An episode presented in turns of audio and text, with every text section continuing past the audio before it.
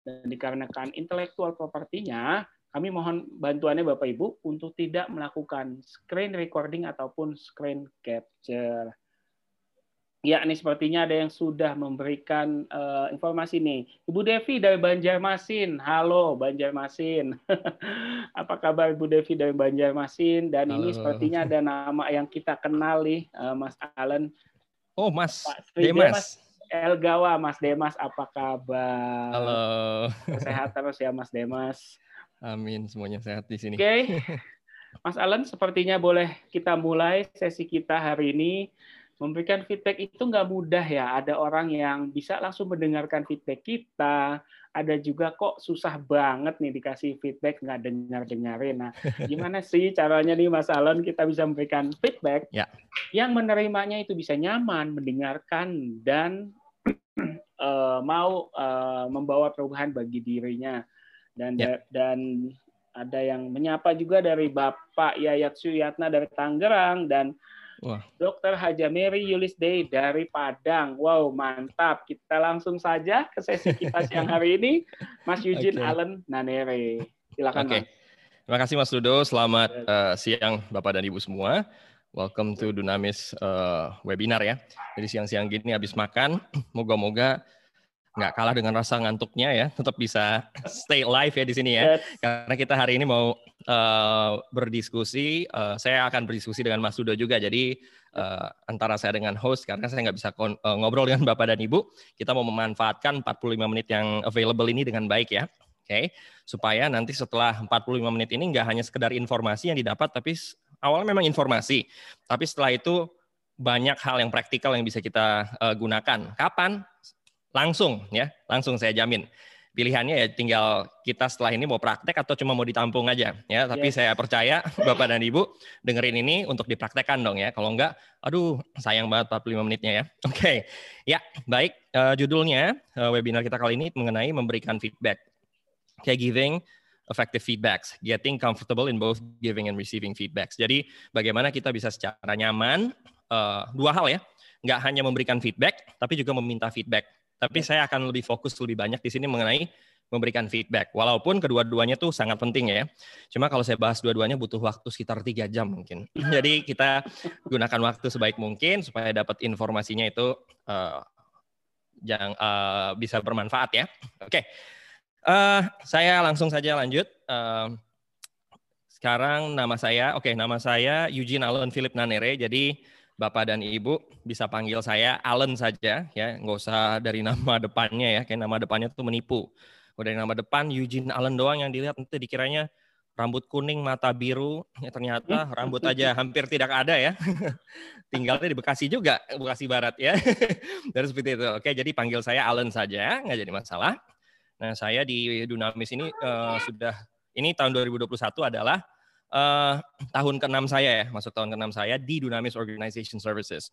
Nah, di luar peran saya sebagai Dunamis, peran yang saya lakukan di rumah adalah lebih banyak uh, uh, saya suka banget musik dan juga suka banget yang namanya fotografi ya. Fotografi ini di luar di luar peran profesional saya dan di luar peran saya sebagai seorang ayah dan seorang suami ya. Jadi sekarang itu perlu banget kita memiliki peran-peran yang lain yang bisa membuat kita tuh nggak stres di rumah ya karena diharapkan kita harus stay at home ya kerjanya remote working. Kalau kita nggak ada hal-hal yang kita happy untuk lakukan di luar pekerjaan itu bisa stres kita ya. Hmm. And we know kalau kita stres, it leads to uh, ujung-ujungnya bisa ke penyakit dan kita nggak mau itu ya. Apalagi nah, besok, uh, Mas Alan, apalagi ya? besok kita dengar nih sedang menunggu informasi apakah khususnya di Jakarta apakah akan lockdown atau oh, tidak oh, betul. ini ya. Yap, betul. Ya, mudah-mudahan everything is fine lah ya. Ya, amin, amin. Nggak hanya di Jakarta aja, di seluruh Indonesia lah. Amin, the whole world. Yes. ya, oke. Okay. Terima kasih Mas Ludo. Jadi sedikit pengalaman saya, saya yes. sudah uh, awal karir saya, saya sebagai seorang guru ya guru bahasa Inggris dan juga sebagai wali kelas waktu itu wali kelas untuk anak-anak SMA selama kurang lebih lima tahun tiga tahun pernah saya menjadi seorang trainer untuk perusahaan IT jadi benar-benar tetap mengajar tapi bidangnya aja yang sedikit berbeda. Kemudian di tahun 2015 saya join dengan Dynamis Organization Services. Uh, tahun ini masuk tahun ke-6 saya. Jadi all in all uh, sudah kurang lebih 14 tahun ya saya ber, uh, berkarir setelah saya lulus dari dari dari kuliah seperti itu. Nah, lanjut sedikit ya saya senang juga menjadi content creator ya. Jadi ibaratnya tadi dari dua hobi saya tadi, saya sering banyak uh, aktif di YouTube juga, di YouTube juga, tapi isinya lebih ke ngajar orang-orang di luar sana untuk bermain gitar ya dan juga sedikit videografi, fotografi dan juga uh, satu hobi, satu kebiasaan yang saya mulai juga semenjak pandemi ini adalah bikin podcast ya yang saya mulai dari akhir Desember kemarin. Jadi kalau Bapak dan Ibu mau dengerin silahkan masuk ke Spotify aja, kemudian diketik aja itu nama lengkap saya. Eugene Allen P. Nanere ya bagi yang mau denger dengerin silahkan ya moga-moga bisa memberikan bantuan juga bisa menginspirasi juga oke kita lanjut ya nah uh sorry kita lanjut kita lanjut saja masuk ke materi kita ya. Jadi kita agendanya kita mau cover ada beberapa hal nih, ada tiga hal besarannya. Yang pertama kita akan bicarakan kenapa sih feedback itu sangat penting bagi sebuah tim. Nah ketika saya bilang tim itu nggak terlepas hanya urusan kantor ya, karena kita di rumah juga sebagai tim ya. Bagaimana saya bisa memberikan feedback pada mungkin anak remaja di rumah yang sama-sama kita di satu situasi ya dulunya di kantor, yang satu di sekolah, sekarang semuanya ngumpul di satu rumah yang sama yang kadang-kadang butuh kita memberikan feedback dan minta feedback dengan istri, dengan suami sama aja. Tapi Bapak dan Ibu boleh mengartikan tim ini bisa ini pengertiannya luas dan ini selama kita interaksi dengan manusia, people need feedback. Jadi ini bisa dipraktekkan untuk siapa saja sebenarnya ya. Jadi tergantung kondisi saya mungkin ada sedikit kendalanya memberikan feedback dengan anak buah. Nah, yang saya kasih ini very general tapi applicable untuk uh, segala situasi. Yang kedua, apa sih yang harus dilakukan oleh seorang pemimpin? Ya, in terms of feedback ya pastinya ya. Yang ketiga, saya akan share uh, sekitar 3 sampai 4 tips itu uh, untuk memberikan dan juga meminta feedback. Karena itu juga butuh ada skillnya ya, ada skillnya. Oke, kita langsung saja ya. Oke, kalau gitu uh, Mas Ludo, nih saya mau ya. ngobrol sebentar nih sama Mas Ludo ya. Nah, Ayo mas. Pernah nggak nih kalau lihat gambar ini jangan pikiran yang aneh-aneh dulu ya. Saya mau tanya nih, biasanya kita ya para pria ya, kalau kita pergi ke mall atau ya mungkin di tempat kerja ya, sering kali itu kita ke toilet, ya toilet hmm. kadang-kadang udah selesai, cuci tangan, semua beres, begitu keluar, eh ada nih yang sering kita lupa untuk lakukan ya. Nah ini biasanya red slating ya, lupa ditutup. Hmm. Nah bayangin Mas Ludo, ketika Mas Ludo keluar dari toilet, let's say Mas Ludo lagi di mall deh ya, tempat umum. Ya. Keluar dari toilet, udah lihat ngaca rapi segala macam, begitu keluar tiba-tiba, oh ada bapak-bapak yang Mas Ludo nggak kenal, tiba-tiba dia ngomong gini, Mas, Mas, mohon maaf, red slating celananya itu belum ditutup Mas. Nah, misalnya ini ya, misalnya Mas Ludo dibilang seperti ini, kira-kira Mas Ludo akan merespon seperti apa? Ya, ups, waduh, thank you ya Mas ya. Wah, Cuma thank you ya. kalau yang ngasih tahu perempuan ya Mas Allen ya. Waduh, lebih lebih malu lagi ya rasanya ya. Tapi intinya yang Mas Ludo rasakan apa ketika orang mengingatkan? Yang dirasakan ya, apa? Yang pasti saya thank you ya karena ya hmm. luma untung satu orang yang melihat gitu gimana kalau banyak orang gitu yang melihat ya daripada satu panggung yang lihat ya nah. lagi mungkin mau presentasi segala macam waduh ini gawat nih ya jadi Betul. nah ini ini kan salah satu bentuk feedback ya feedback yang kita nggak ya. minta tapi orang ya, yang lihat kita peduli kemudian diingatkan Nah pertanyaan tadi tadi Mas Ludo bilang, oh justru Mas Ludo happy, padahal kita nggak kenal. Tapi feedback itu bisa diterima dengan baik ya. Nah, karena apa? Nanti kita lihat. Ya, ini biasanya uh, kendala yang dirasakan oleh para pria. Ini salah, salah satu contoh blind spot keseharian kita aja ya. Hmm. Nah, kemudian mungkin bagi uh, para uh, wanita mungkin PR-nya berbeda nah. ya. Nah, mungkin seperti ini nih ya. Udah wah udah rapi-rapi, buru-buru mau presentasi, pakai uh, bibir merah, eh bibir hmm. lipstick, oke. Okay? pakai lipstick, Kemudian, eh ada yang keluar garis ya. Bisa jadi hmm. kita nggak nyadar ya, kita nggak nyadar begitu keluar, tiba-tiba ada yang ada yang bilang, eh maaf, mbak, di giginya itu ada ada kena lipstick. Pasti kira-kira ya, ini asumsi aja ya. Kira-kira orang yang diingatkan itu dia nggak akan merasa seperti apa Mas Ludo? Saya nggak bisa nanya Mas Ludo karena kan Mas Ludo kan nggak pakai lipstick ya. Jadi ini kira-kira aja ya. kira-kira kalau misalnya orang diingatkan seperti ini, kecenderungannya seperti apa ya? Cenderungannya harusnya terima hmm. kasih ya Mas Alan ya. Karena kan nggak tahu ya dia karena di, dikasih tahu jadi sadar gitu. Sebelum ya kalau misalkan dia mau meeting ke klien atau mau bertemu dengan orang penting, sepertinya yeah. akan lucu ya kalau misalkan masih kondisi seperti ini. Iya, yang lihat lucu ya, tapi bagi dia, aduh. tapi justru muncul rasa apa? Rasa terima kasih ya Mas Dudo ya, karena sudah diingatkan. Padahal orang itu kita nggak kenal. Nah, ini hmm. kenapa orang nggak dikenal, kita bisa bilang terima kasih. Ini orang yang kita ketemu dalam keseharian kita, kita kasih feedback, loh nggak hmm. masuk masuk feedbacknya. Feedbacknya ini kira-kira kenapa hmm. nih? Pasti ada something wrong. Nah kita mau lihat nih. Kita mau lihat ini kenapa. Sama saja kalau kita lagi nyetir mobil kita lihat di depan mobil kita ada mobil lain tiba-tiba dia kasih sign. Nah. sign kiri. Nah ini secara nggak langsung adalah salah satu bentuk feedback juga ya. Feedback yang diberikan bagi si pengendara yang di depan itu untuk orang atau mobil atau kendaraan yang ada di belakangnya. Ngasih tahu feedbacknya adalah eh yang ada di belakang saya, saya mau belok kiri nih ya. ya. Jadi silakan, saya udah kasih tahu ya. ya. Nah harapannya yang di belakang, oke okay, kalau saya mau lurus mungkin ambil kanan seperti ya. itu sehingga nggak terjadi hal-hal yang tidak diinginkan. Ya, nah itu sebenarnya memberikan feedback juga. Dan ketika orang uh, yang nyetir di belakang diberikan feedback seperti ini, pasti dia akan senang ya, senang. Oh dikasih tahu. Jadi ya. nggak tiba-tiba dia belok tanpa kasih feedback, nabrak, wah pasti yang kita omongin nomor satu, mana lampu sainnya? Nah, nah, seperti itu. Nah ini keseharian kita aja, ini contoh-contoh feedback kita dalam sehari-hari ya. Dan kita berterima kasih, kenal juga enggak, enggak tahu yang nyetir siapa ya. ya hal-hal seperti itu. Nah ini fenomenanya ya. Enggak kenal, kita bilang terima kasih. Yang kita udah kenal setiap hari, belum tentu mempan. Aduh, ini repot ya.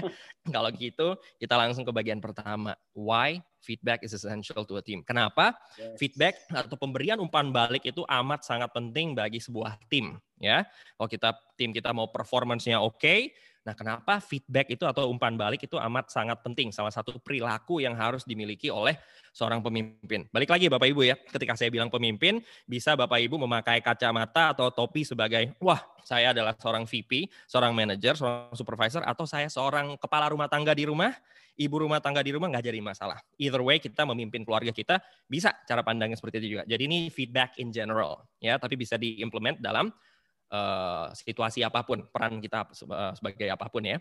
Oke, kenapa feedback itu amat sangat penting bagi uh, sebuah tim? Nah, nah Mas Alan, ya.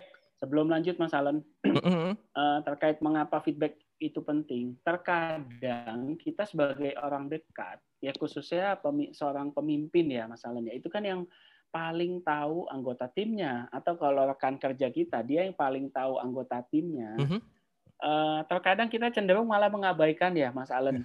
Mungkin kita belum paham kenapa sih feedback ini diberikan, kenapa yeah. feedback ini disampaikan dan mungkin belum tahu juga nih manfaat dari feedback tersebut. Yes. Jadi monggo nih Mas, kira-kira supaya kita semua maupun nanti kita bisa sampaikan kalau Bapak Ibu yang memiliki tim, mengapa sih feedback itu begitu penting? buat ya. kita semua. Monggo Terima kasih Mas Udo. Ini pengantarnya ya bagus banget.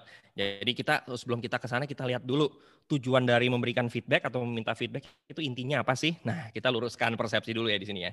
Nah, tujuan dari memberikan feedback adalah uh, tujuan dari memberikan dan juga menerima feedback adalah nah ini lihat yang saya highlight ya, untuk meningkatkan kinerja dan juga keterlibatan tim. Hmm. Ya meningkatkan kinerja dan keterlibatan tim. Jadi harapannya setelah saya memberikan feedback ya, ini dalam rangka memberikan feedback ya. Ketika saya memberikan feedback pada anggota tim saya, harapannya adalah performance mereka ya, performance mereka itu bisa meningkat. Keterlibatan mereka juga meningkat. Nah, keterlibatan itu amat sangat berhubungan dengan kinerja ya. Kalau mereka sangat terlibat dalam pekerjaan mereka, automatically kinerja mereka bisa meningkat. Ya, jadi ini, ini saling berkesinambungan ya kinerja dan juga tingkat keterlibatan sebuah tim. Nah, tadi kan sempat dikatakan, kenapa sih saya kasih feedback udah sekali, dua kali, tiga kali untuk hal yang sama, eh nggak mempan-mempan. Minggu kelima tetap dilakukan, ya.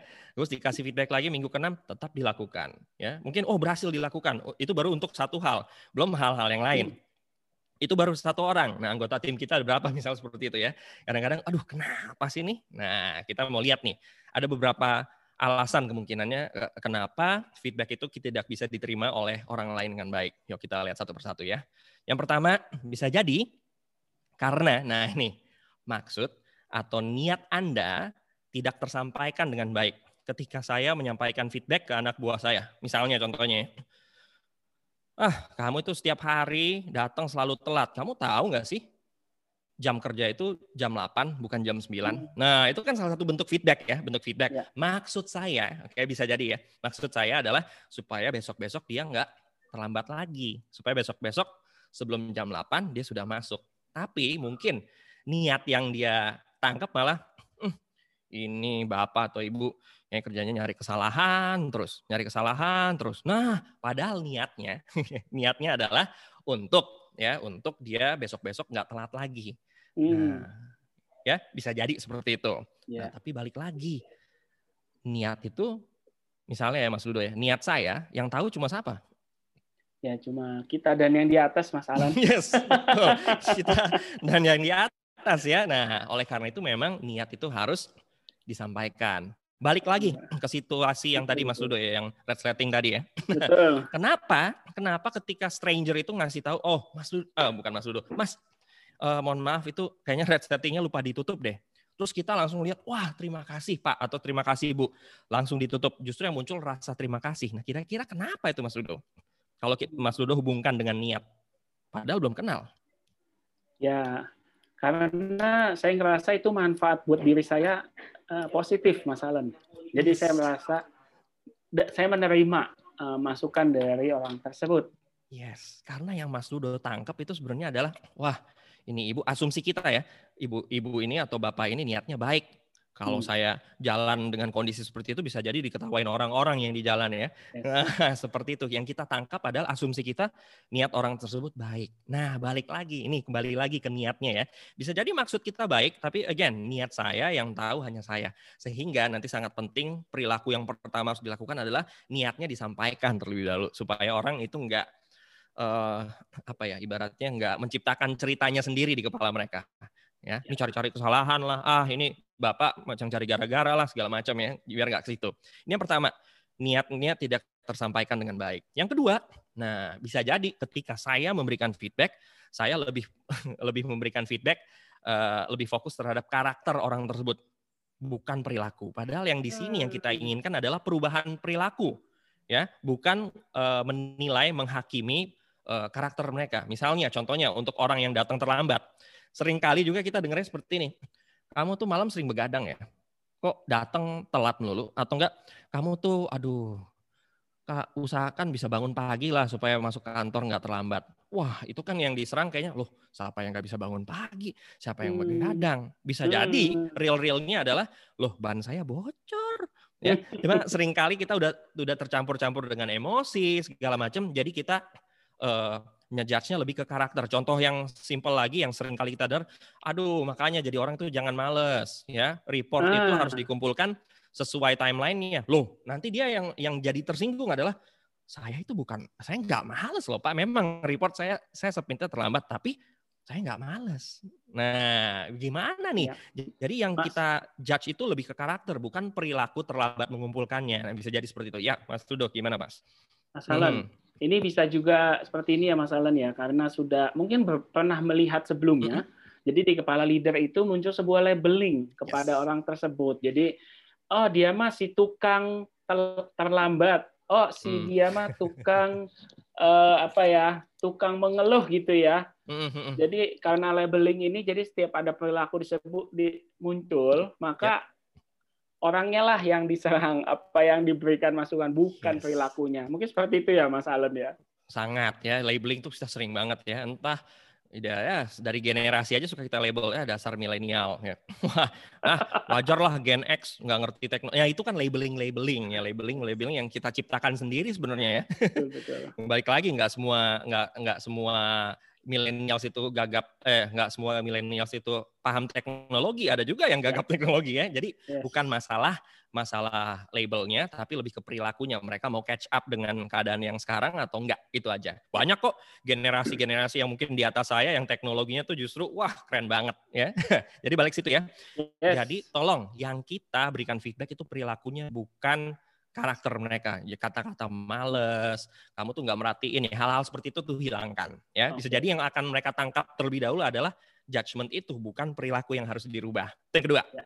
yang ketiga, nah mungkin ketika saya memberikan feedback itu nggak spesifik sehingga orang nggak tahu apa yang harus dirubah. Dan juga, nah ada tambahan, dan nggak aktual. Jangan sampai kita berikan feedback atas hal yang mereka lakukan minggu lalu atau dua dua minggu lalu. Nah, itu udah nggak relevan hmm. jadinya. Udah nggak relevan.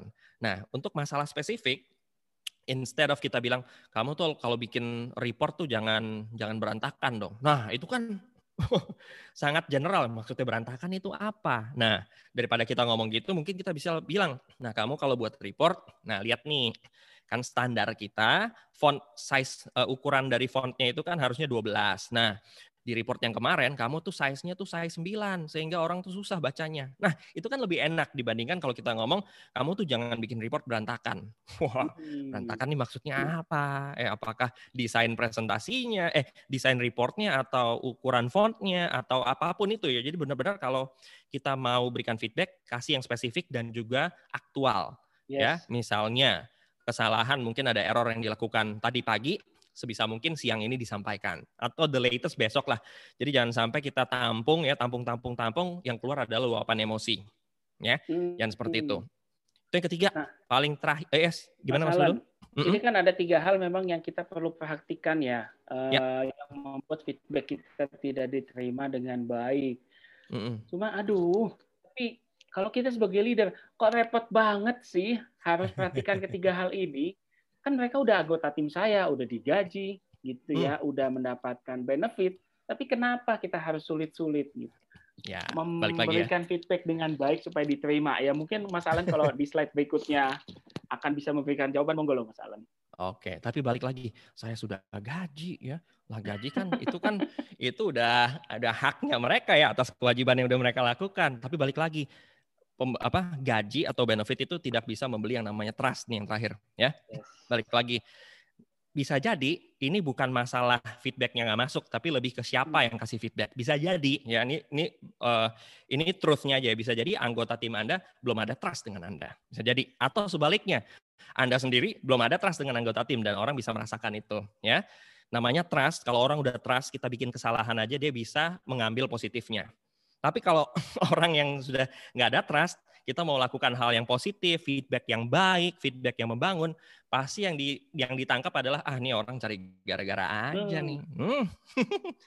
Jadi biasanya nih kenapa feedback kita nggak bisa diterima dengan baik ya adalah salah satu dari keempat hal ini. Tapi yang paling nomor satu kalau kalau saran dari saya benar-benar harus kita benahin adalah yang justru yang saya sampaikan terakhir nih. Trust ini harus dibangun dengan baik. Oke. Okay. Uh -huh. Jadi dengan memberikan feedback, mener, uh, meminta feedback juga itu adalah salah satu perilaku yang bisa membangun trust sebenarnya. Jadi ini saat saling berkesinambungan ya Bapak Ibu ya. Jadi nomor satu yang harus dibangun adalah rasa percaya. Hmm. Ya. Tapi kalau okay. saya mau jabarin untuk urusan trust itu bisa webinar sendiri ya. Jadi kita nggak usah terlalu fokus di situ. Yang intinya adalah uh, bagaimana hubungan Anda dengan orang tersebut. Semakin yeah. baik hubungannya, komunikasi akan semakin lancar, pemberian feedback akan lebih efektif. Semakin rendah trustnya, semakin susah kita komunikasi automatically, semakin susah kita eh, orang lain akan menerima feedback kita. Gitu aja, yes. ya. Oke, makasih Mas Udo. ya, ya belum ada trust ini yang yang benar-benar paling paling uh, paling terakhir nih ya, paling terakhir tapi yang paling alasan paling nomor satu nih trust. Nah, balik lagi tadi kan saya sudah membicarakan mengenai uh, memberikan feedback itu tujuannya untuk apa? Meningkatkan keterlibatan. Nah, saya mau share sedikit Mohon maaf ini masih dalam bahasa Inggris ya. Maaf kesalahan saya. Saya terjemahkan secara singkat aja ya. Ini ada enam tingkatan dari keterlibatan. Ya, kalau Bapak dan Ibu lihat paling mudah seperti ini. Tiga yang di bawah itu adalah uh, uh, keterlibatan yang orang-orang yang bekerja dengan keterlibatan sangat rendah. Kita bisa lihat mungkin yang paling bawah, kalau saya bilang level 1 ini ya, level 1 itu orang-orang yang secara fisik ada di tim kita, tapi mereka udah berhenti bekerja kerjanya cuma ngeluh aja, komplain aja, ngerasa sebagai korban terus ya. Hmm. Itu tipikal orang. Secara secara fisik ada di situ, tapi dia sudah berhenti bekerja secara mental ya.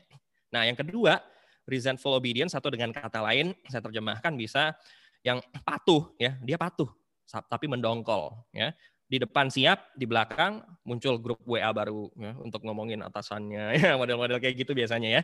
Jadi benar-benar patuh tapi dia banyak komplain. Nah orang-orang seperti ini bisa mempengaruhi orang-orang yang mungkin keterlibatannya sudah tinggi. Jadi benar-benar ini patut kita waspadai juga.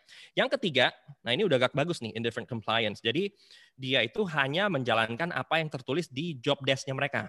Selebihnya dari itu, hmm, wani piro kasarnya begitu ya. Jadi mungkin ada orang-orang yang oke okay, secara kontrak kan kerjanya Senin sampai Jumat, kenapa saya harus masuk hari Sabtu? What's in it for me-nya tuh masih tinggi. Ya, ini tapi ini udah udah udah tingkatan yang lumayan. Jadi opportunity-nya untuk naik ke satu level ke atas masih udah lebih dekat lah. Nah, kalau kita lihat yang tiga paling atas, ini adalah orang-orang yang bekerja dengan uh, keterlibatan yang sudah tinggi, ya. Willing cooperation ini berarti orang yang sudah bersedia untuk bekerja sama. Ya masuk weekend ya sesekali ya wajar lah namanya orang kerja. Ya jadi mereka sudah memberikan extra mile lebih dari apa yang tertulis di job desk.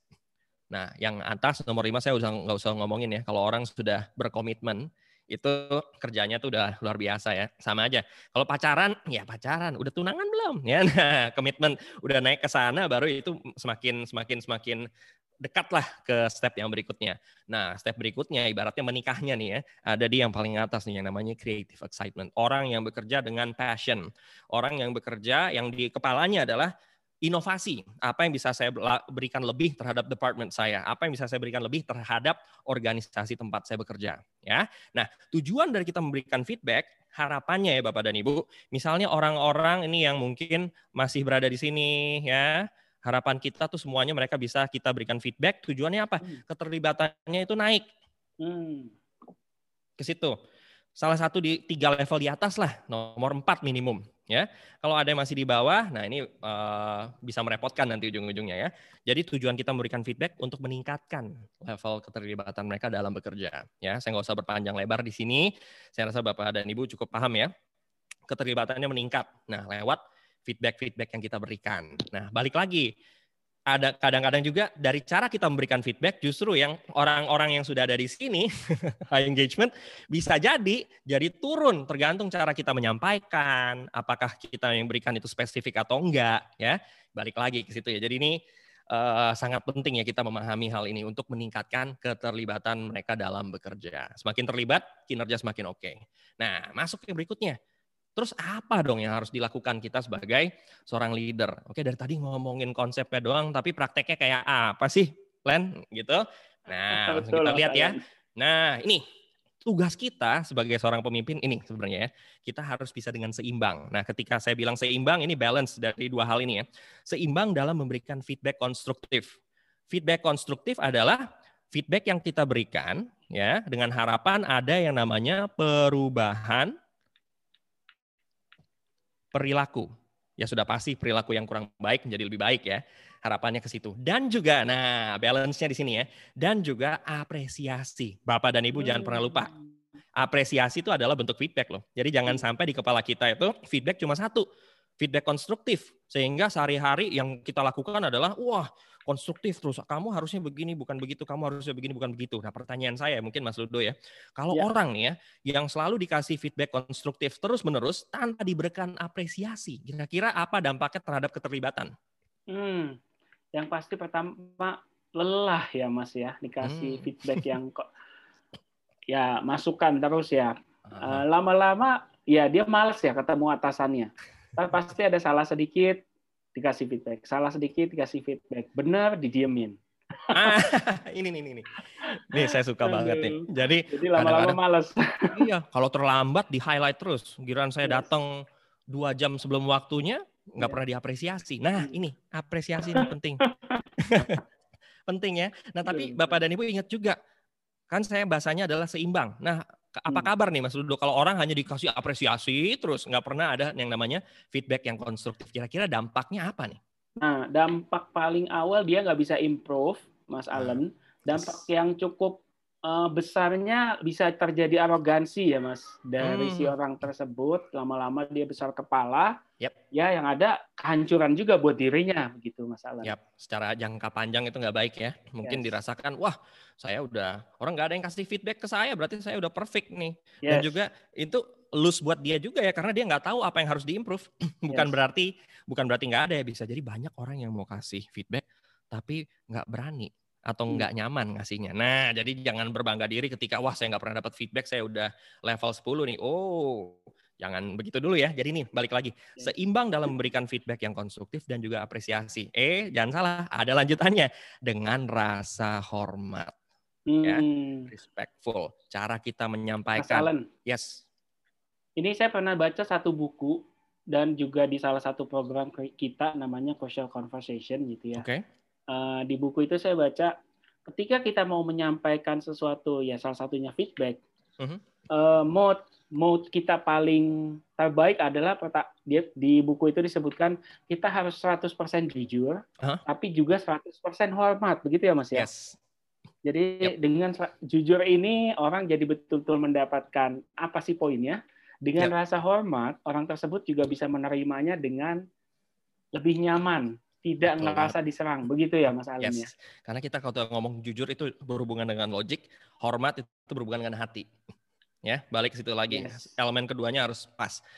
Jangan kita fokus ke hati, tapi ntar logiknya nggak nyampe, dia bingung apa yang harus dikembangkan ya. Good job, dia dapat itu ah, good job terus ya. Good job terus ini maksudnya apa ya? Nah ini benar-benar harus seimbang. Ketika kita ngomongin uh, ngomongin mengenai uh, rasa hormat itu berhubungan dengan perasaan seseorang.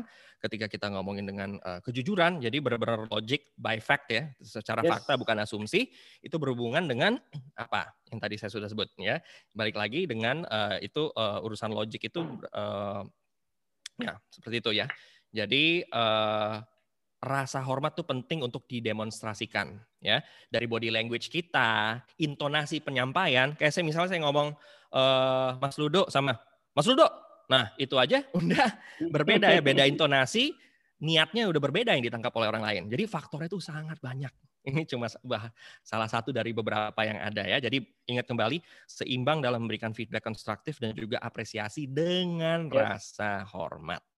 Karena kalau apresiasi disampaikan dengan tidak rasa hormat, yang ditangkap itu bukan apresiasinya, tapi ih orang ini nggak respect ya sama saya, seperti itu. Ya, balik lagi itu saling ber, uh, saling berhubungan. Nah, terus caranya seperti apa? Nah, kita ikutin format simpel ini aja nih, ya. Ikutin format simpel ini aja. Yang pertama, ini yang harus disampaikan. Seperti tadi ya, niat Anda ya.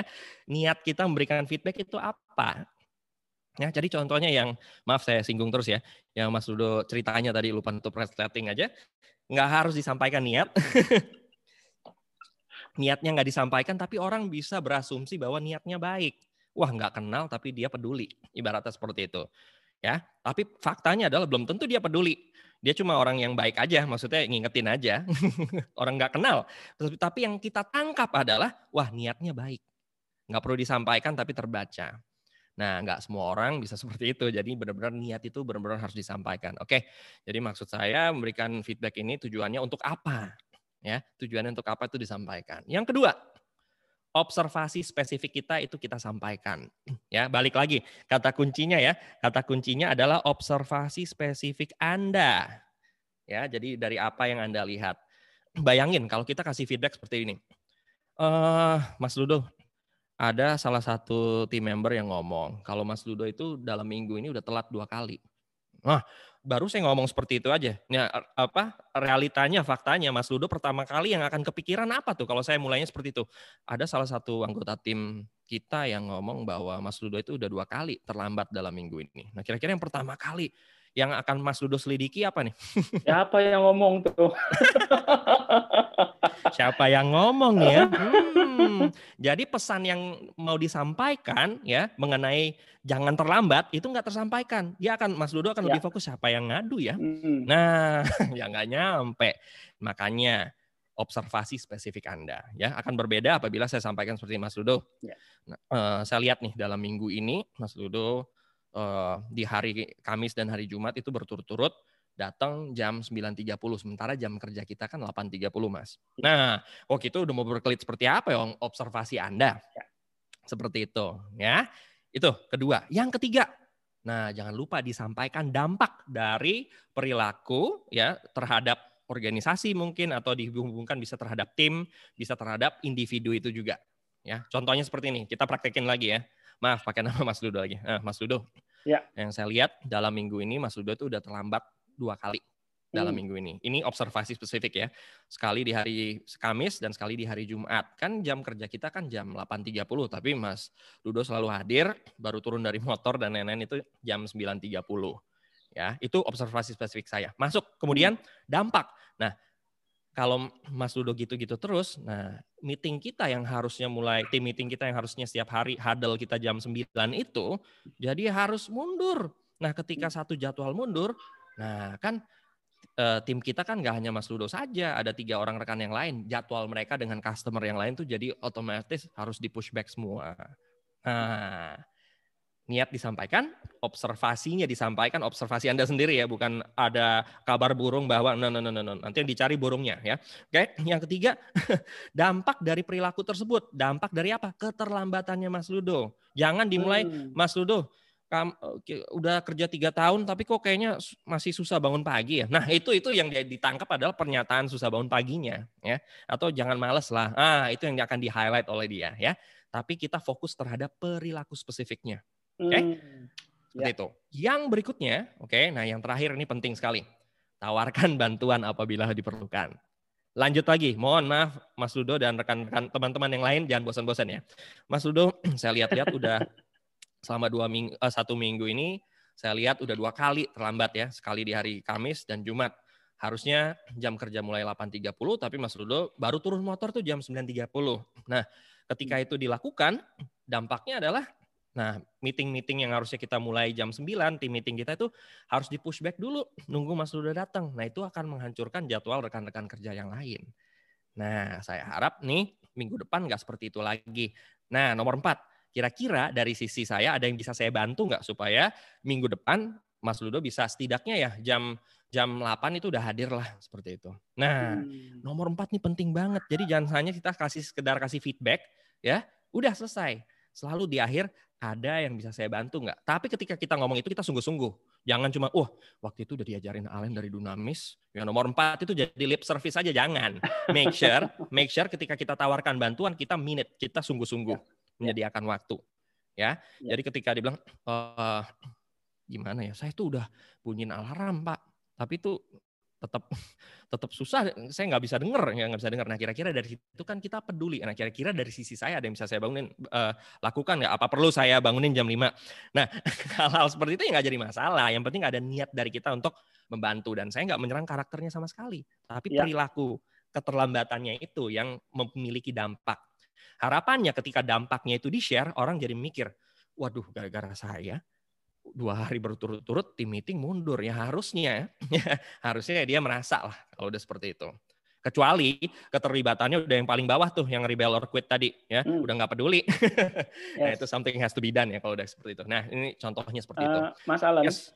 Yes, Mas Ini ada pertanyaan yang nyambung di slide ini, jadi saya akan bacakan. Sebetulnya sekarang ini udah ada total empat pertanyaan tapi mhm. khusus mm-hmm. yang nyambung dengan slide ini, ini ada dari kebetulan uh, tidak memberikan nama. Pertanyaannya okay. yaitu bagaimana mengubah kebiasaan memberi, memberi feedback yang tidak judging dan fokus pada perilaku. Indikator apa untuk memastikan bahwa seorang leader sudah memberi feedback dengan rasa hormat dan bahwa feedback ini diterima dengan baik. Oke. Okay. Jadi yang pertama nih Mas, gimana sih kasih feedback supaya tidak terasa judging? Oke. Okay. Uh, kemudian indikatornya apa? Kalau kita kasih feedback, betul-betul sudah ada rasa hormat dan diterima hmm. dengan baik. Oke. Okay. Nah ini semua itu nggak bisa dipalsuin ya. Balik lagi, ketika saya kasih feedback, ya tujuan Anda sebenarnya apa? Karena macam-macam ada orang yang, uh, gue pengen ngomong aja, pengen, biar, uh, biar tahu rasa ya, biar tahu, pengen ngomong aja. Nah itu beda ya. Pengen ngomong aja sama saya kasih feedback supaya perilakunya bisa berubah. Itu dari niat hmm. aja udah udah udah udah berbeda beda niat ya. otomatis ketika eksekusinya tuh juga akan berbeda yang namanya niat itu nggak bisa di nggak bisa dibohongin kalaupun bisa short term long term ya. pasti akan ketahuan jadi balik lagi bagaimana saya bisa tahu saya sudah apa tadi memberikan feedback dengan rasa hormat betul ya. Balik lagi intent saya apa? Intent saya apa? Itu sesuatu yang bisa kita uh, rasakan dari diri kita sendiri. Yang nomor dua adalah kita lihat dulu hubungan saya dengan dia itu seperti apa. Balik lagi ya mau kita udah ngerasa kasih dengan rasa hormat segala macam tapi kalau hubungan nggak baik mental. Percaya deh itu kan mental. Ya kemudian tadi apa ada apa lagi ya mas Ludo? Saya soalnya tadi ada beberapa ya jadi yes. Jadi rasa hormat terus feedback diterima supaya tidak terkesan judging mas hmm. supaya tidak terkesan terkesan judging ya itu perhatikan ya yeah. ketika kita komunikasi nggak hanya kata-kata ada intonasi ada body language ya. Hmm. Jadi bahasa tubuh kita juga respect HP itu dijauhin. HP itu dijauhin itu number one hmm. distraction ya. Kemudian eye contact tetap dijaga, intonasi cara ya. menyampaikannya juga diperhatikan. Ya, yang namanya ya. niat itu balik lagi nggak bisa dibohongin, ya. Seperti itu. Jadi balik lagi tidak terkesan judging, ya itu di, yang yang tahu kita sendiri. Am I judging? Ya, balik lagi kalau niat saya tulus, nah balik lagi uh, penilaian mereka seperti apa tergantung tingkat rasa percaya mereka terhadap kita. Balik ke situ lagi. Dan itu di luar kendali ya. kita. Seperti itu. Ya. Ada lagi Mas Ludo mungkin? Ada, tapi nanti kita jawab di akhir sesi saja, Mas Alan. Kita oh, okay. lanjutkan Lanjut dulu, dulu ya. ke okay. topik berikutnya. Waduh, waktu itu cepat sekali ya, 45 menit. Oke, okay. baik, terima kasih ya. Jadi ikutin format ini aja. Sampaikan niat, ya sampaikan niat, uh, sampaikan observasi spesifik Anda. Oke, okay. yang tiga dampaknya disampaikan. Yang terakhir tawarkan bantuan apabila diperlukan. Ya. Seperti itu, Bapak dan Ibu. Yes. Nah, saya mau tutup uh, webinar ini dengan beberapa tips ya. Tips untuk memberikan feedback. Yang pertama, nah ini salah satu best practice-nya adalah ketika kita ingin memberikan feedback bagi or kepada orang lain. Contohnya ya, jadi misalnya orang tersebut terlambat pagi ini ya. Ini hari apa? Ini hari hari hari Jumat ya hari ini ya. Okay. Jumat. Hari Jumat. Barusan tadi pagi jam ya Mas Ludo terlambat tadi ya contohnya ya. pagi ini misal seperti itu.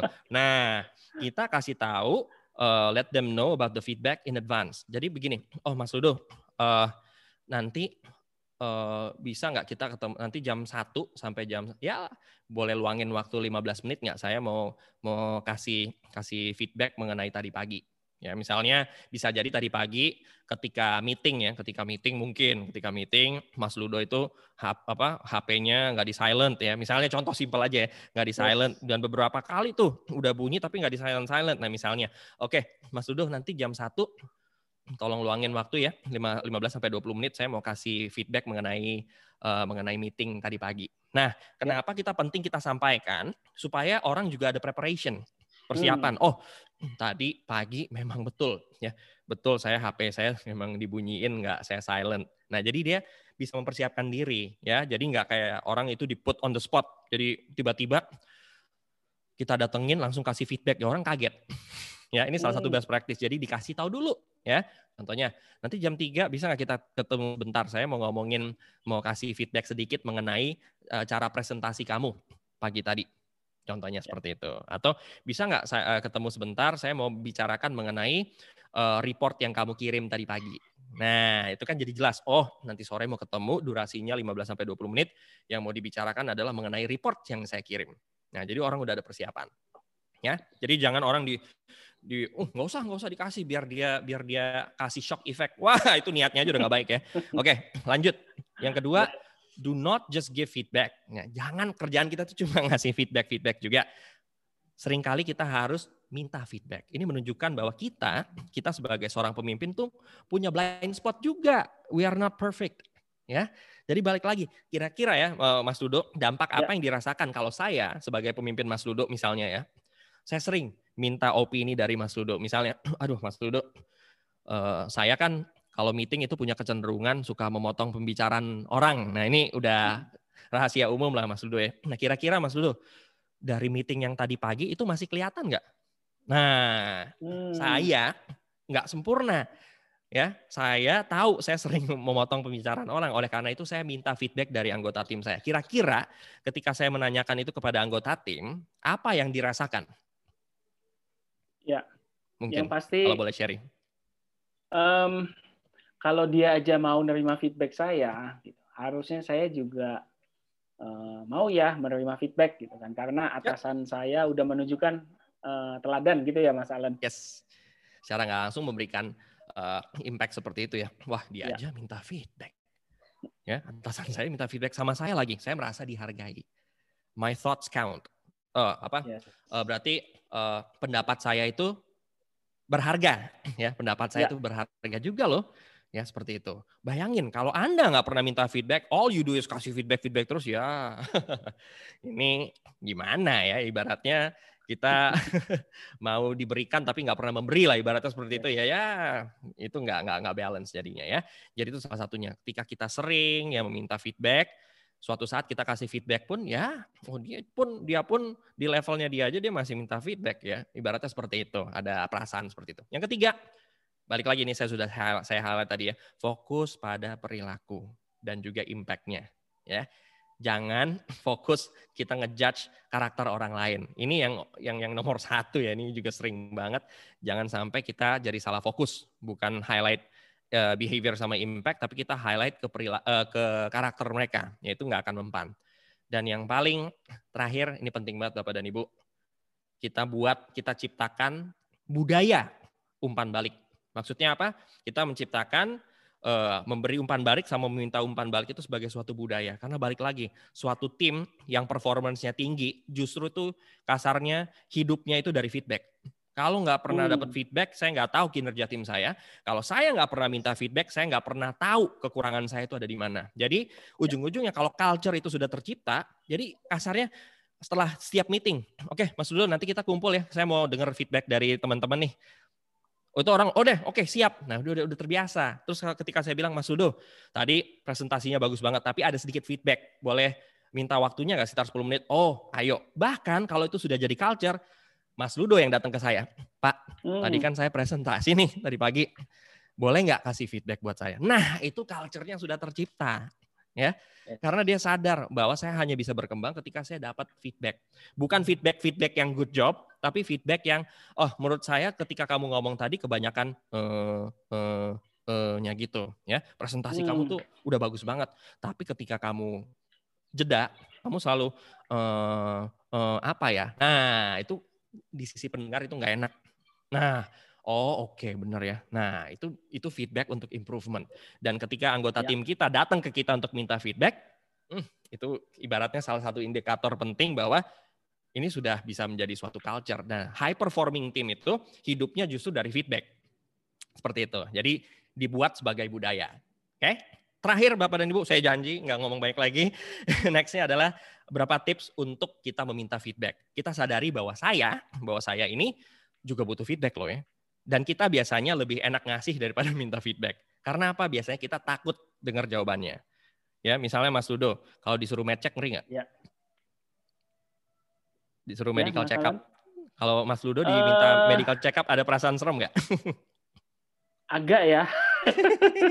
Apalagi kalau sudah lama nggak medical check up ah. terus sudah tiga tahun empat tahun gitu ya begitu mau medical hmm. check up lagi hmm, deg-degan ya. Mungkin ada perasaan, aduh, memang di yeah. di di perut sebelah kanan bawah saya memang udah sering rasa nggak enak. Terus istri ngomong, ya udah kamu cek aja. Hmm, nanti dulu deh. ada perasaan gitu karena apa? Takut dengar hasilnya. Itu naturalnya seperti itu. Takut terkonfirmasi apa yang saya rasakan ternyata benar-benar ada kendala nih. Ya, yeah. dan kita biasanya kecenderungannya takut nih dengar hal-hal seperti itu. Kita senangnya didesain yeah. untuk senangnya tuh dengar good news, dengar kabar-kabar yang kurang baik itu otomatis ya. kita defensif. ya. ya, kita tanyakan pada diri kita karena kita nggak sempurna ya. Nah, ya. bagaimana saya bisa mengimprove? How can I do better? Ini general, mungkin better dalam komunikasi, bagaimana saya bisa better dalam uh, menulis report, dalam interaksi dengan customer, ya bagaimana saya bisa mengimplementasikan misalnya kita di industri rumah sakit ya rumah sakit misalnya bagaimana menerapkan 3M ini ya saya sering hmm. lupa. Nah hal-hal seperti itu jadi ini cukup luas ya. How can I do better? Bagaimana saya bisa lebih baik dari sekarang? Tapi lebih baik dari apa? Itu kontekstual sendiri ya. Nextnya what am I doing that I don't know? Apa sih yang sering hmm. saya lakukan tapi saya nggak nyadar? Nah sering kali seperti ini ya. Contohnya, mungkin ada orang yang ngomong, Pak, Bapak itu kalau presentasi bagus, tapi tolong Pak jangan melotot-melotot. Kita jadi nggak nyaman. Terus kita ngomong seperti ini, melotot. Emang saya pernah kayak gitu? Nah itu Pak. Oh iya. Terus kita lihat ya misalnya, oh iya benar juga. Apa sih yang sering udah mungkin jadi kebiasaan kita? Karena saking seringnya kita nggak nyadar blind spot ya. kita. Nah ini penting ya. ya. Apa sih yang sering saya lakukan tapi saya nggak tahu. Nah ini yang ya. tahu siapa? Orang di sekitar kita. Nah, tapi kenapa orang mau ngomong sama kita karena mereka peduli. Kalau mereka nggak ya. peduli, mereka nggak akan ngomong. Ya? ya. Oleh karena itu balik lagi, trust level itu harus dibangun. Ya. Terakhir, what am I not doing that I don't see? Apa sih yang sejauh ini belum saya lakukan dan saya nggak sadar? Ya, hmm. mungkin Pak, Bapak sering banget ngomong ya, kata-kata bapak itu masuk masuk apa bagus banget tapi bapak nyadar nggak sih bapak tuh nggak pernah ngomong thank you Wah, hmm. hal seperti itu sih saya nggak nyadar. What am I not doing yang saya nggak tahu. Nah, hal-hal seperti itu penting ya. ya kita minta feedback sama orang lain karena kita nggak tahu. seperti itu ya. Ini tips untuk kita uh, mau tak ibaratnya peduli untuk minta feedback dari orang lain. Ya. Nah, moga-moga ini penutup ya. Jadi ya. moga-moga ini bisa merangkum semuanya ya.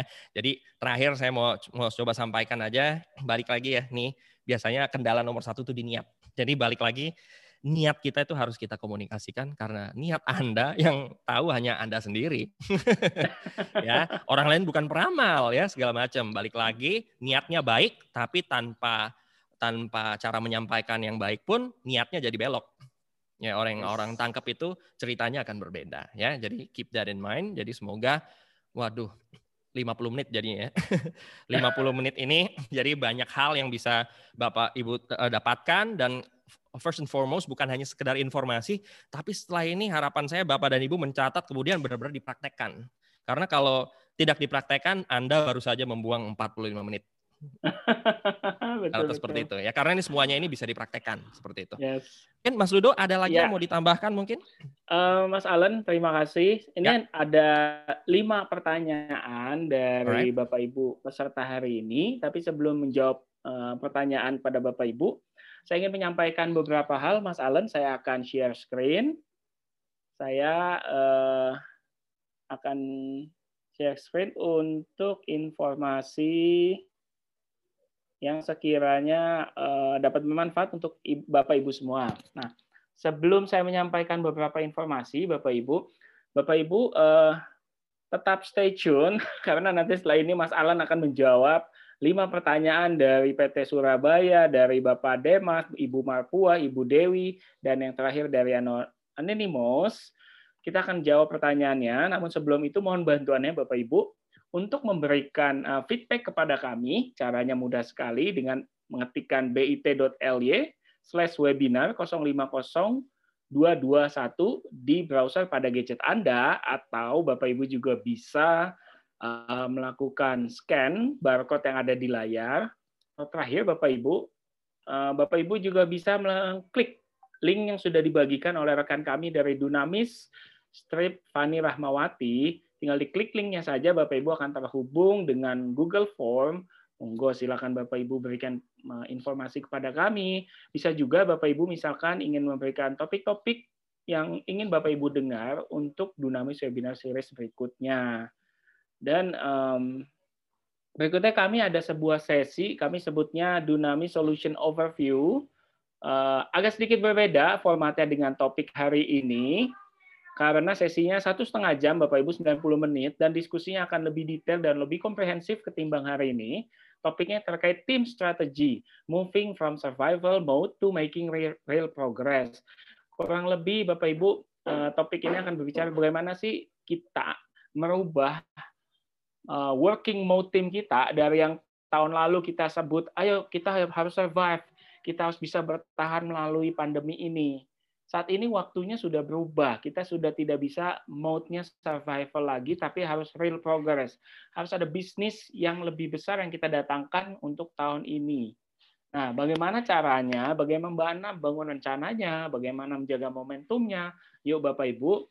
Nah, untuk um, pendaftaran memang ini uh, perlu diemailkan kepada kami Bapak Ibu marketing at dunamis.co.id.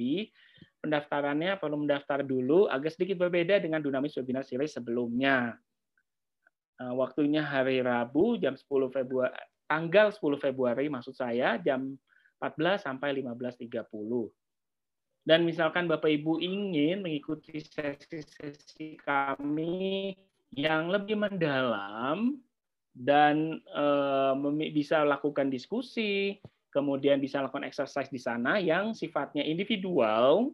Kita miliki banyak topik-topik untuk Dunamis Public Training. Monggo silakan menghubungi kami di publicprogram@dunamis.co.id atau jika Bapak Ibu ingin Mas Ludo, saya ingin dong terus update dengan konten-konten Dunamis. Monggo Bapak Ibu kita punya banyak sekali. Dan Mas Alan ini salah satu kontributor yang aktif di sosial media kami di Dunamis Eh, di LinkedIn, YouTube, Facebook, Instagram, uh, dan lain-lain.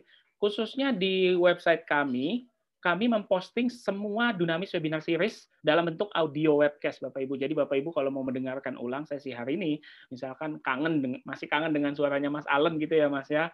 Monggo Bapak Ibu silakan didengarkan kembali ataupun topik-topik sebelumnya.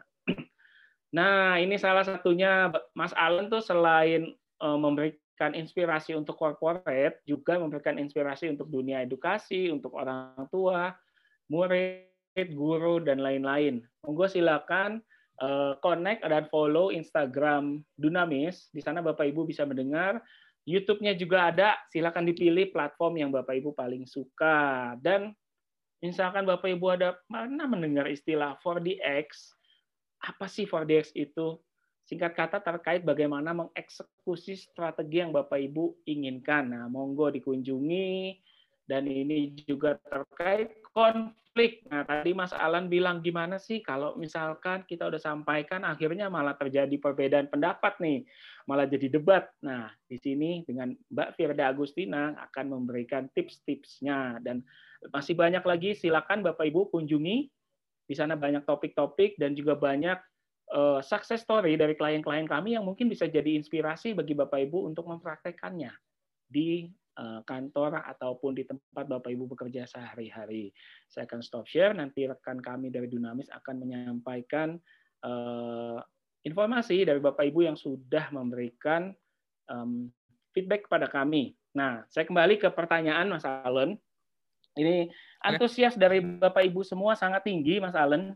Jadi pertanyaannya cukup banyak untuk sore hari oh. ini. Baik, baik. Oke. Okay. Um, Bagaimana? Oh, ini ada yang sudah dijawab sama Mas Allen ya? Ya, ada yang saya ketik tadi. Oke, okay. pertama yang feedback ini sifatnya top down. Ya, kalau feedbacknya dari down to top bagaimana? Nah, Mas Allen sudah jawab, ah dari top down to top juga gunakan format yang sama Bapak Ibu. Balik lagi harus dibangun trust dulu itu fondasinya. Yes, hmm. thank you Mas Allen. Nah, ini dari ya. Bapak Sri Demas Elgawa. Mas Demas nih, bagaimana dengan feedback untuk karyawan sudah merasa di comfort zone dan cenderung tidak berprestasi? Oke. Okay. Nah, gimana, Mas? Singkat cerita ya, Mas Demas, saya akan jawab sesuai dengan topik hari ini. Dengan cara apa? Dengan kita kasih feedback. Ya, feedback lewat apa? Data yang ada, fakta yang ada yang menunjukkan bahwa dia itu merasa dalam comfort zone dan tidak berprestasi. Nah, Ya, harapan-harapannya seperti apa? Gunakan format yang sama. apa yang hmm. perilaku yang ingin uh, Mas Demas lihat dia berubah ya. Contohnya mungkin jadi lebih aktif kah, jadi lebih berkontribusi. Nah, itu disampaikan ya.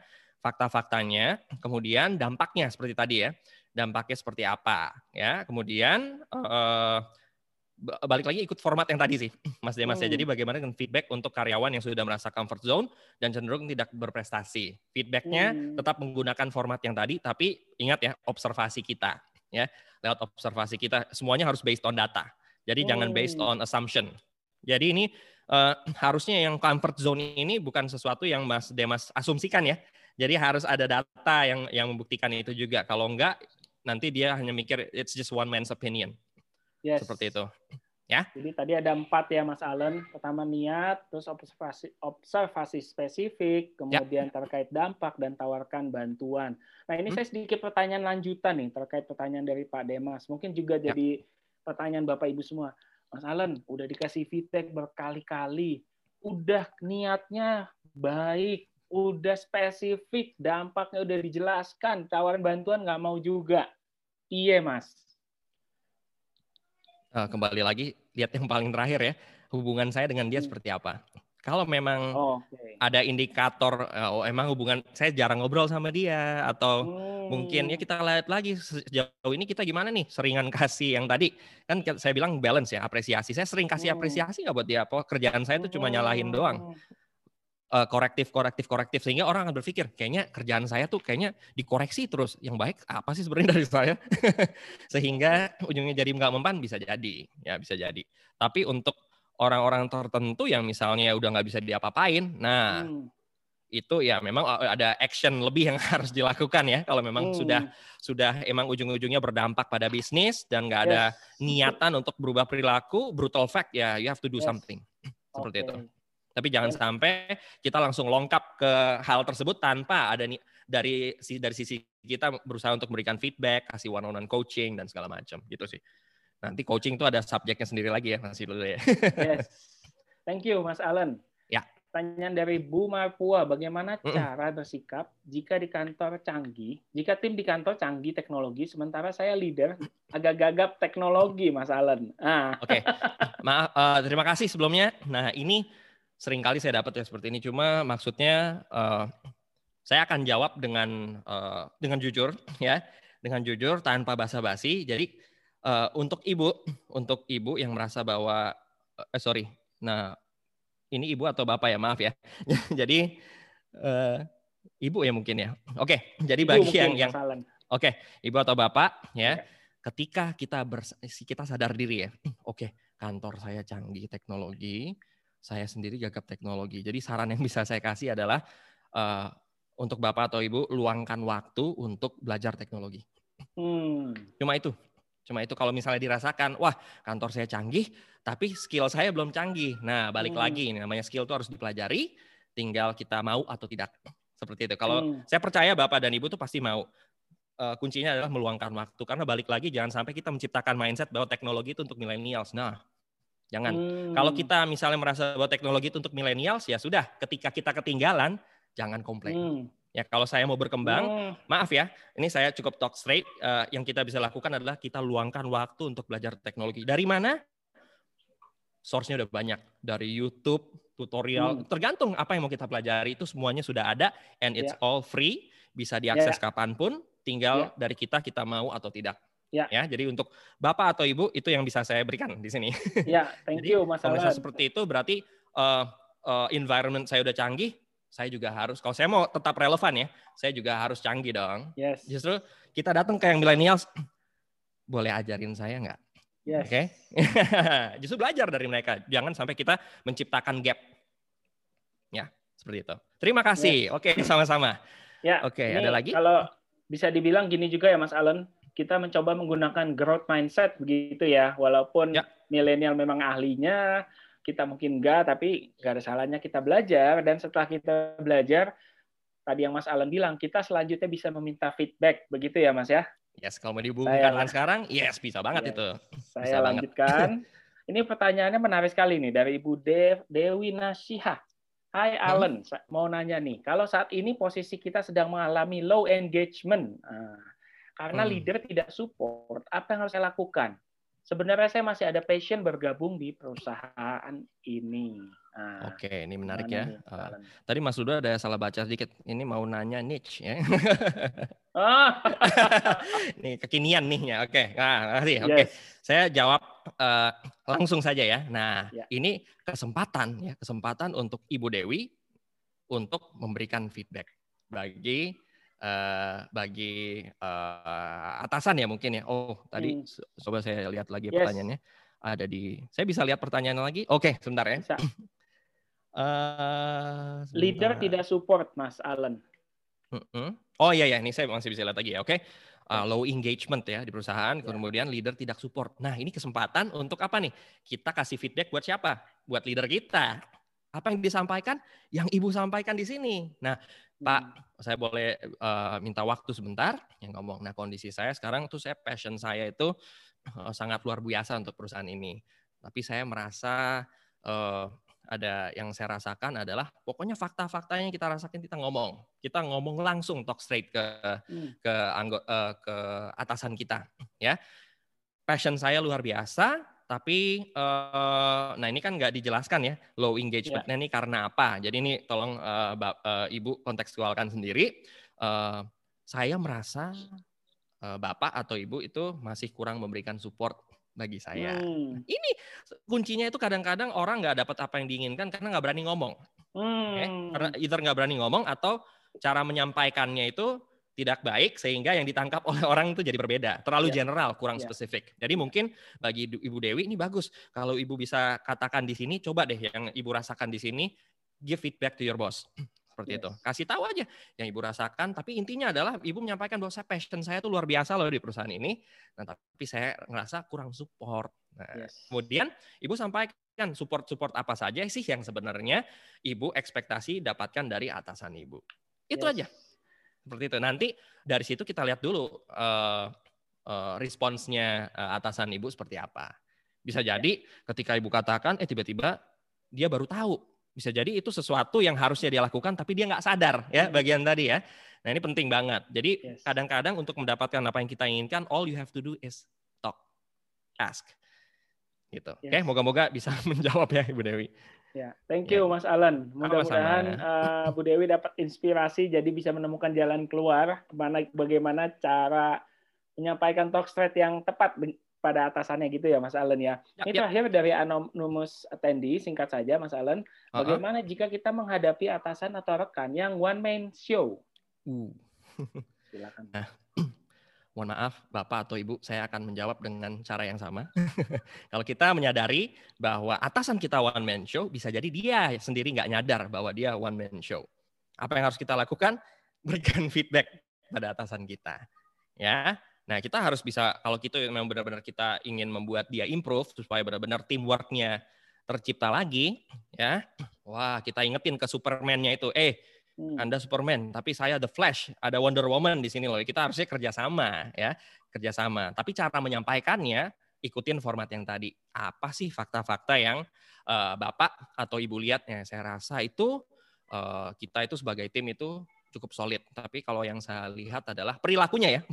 perilakunya adalah bapak itu kalau misalnya memberikan uh, statement itu memberikan apa nggak pernah melibatkan nggak pernah melibatkan kita. Nah itu dampaknya adalah kita sebagai tim merasa bahwa atau saya yang saya rasakan ketika bapak atau ibu melakukan itu adalah such and such gitu. Bisa jadi dia memang one man show tapi dia sendiri dia nggak nyadar kalau dia one man show ya. Hmm. Jadi butuh feedback justru. Nah, jadi ini bagus buat latihannya apa dari apa yang bapak atau ibu dapatkan hari ini. Jadi langsung harapan saya setelah ini langsung nomor satu bapak anonimus atau ibu anonimus ini bisa langsung menghubungi langsung ya. Oke, rencanakan dulu cara penyampaian seperti apa. Coba disampaikan. Bisa jadi dia nggak sadar dia itu uh, ngerjain sesuatu tuh sendiri-sendiri aja. Bisa jadi ya, bisa jadi. Ya. Jadi uh, dari pengetahuan yang saya dapatkan dari pertanyaan ini itu yang bisa saya jawab.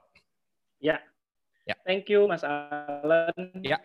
Sama-sama. Dan thank you juga Bapak Ibu yang tetap setia stay tune walaupun kita uh, cukup molor waktunya sekitar Sangat. 14 menit uh, termasuk sesi tanya jawab. Terima kasih yang tetap setia mendengarkan sesi uh, Dunamis Webinar Series bersama Mas Alan Eugene Nanere. Ya. Dan Bapak Ibu, uh, apa yang disampaikan oleh Mas Alan tadi menutup sesi kita hari ini, namun saya sedikit simpulkan bahwa ketika kita mau memberikan feedback ada empat hal yang harus diperhatikan. Pertama, niat kita.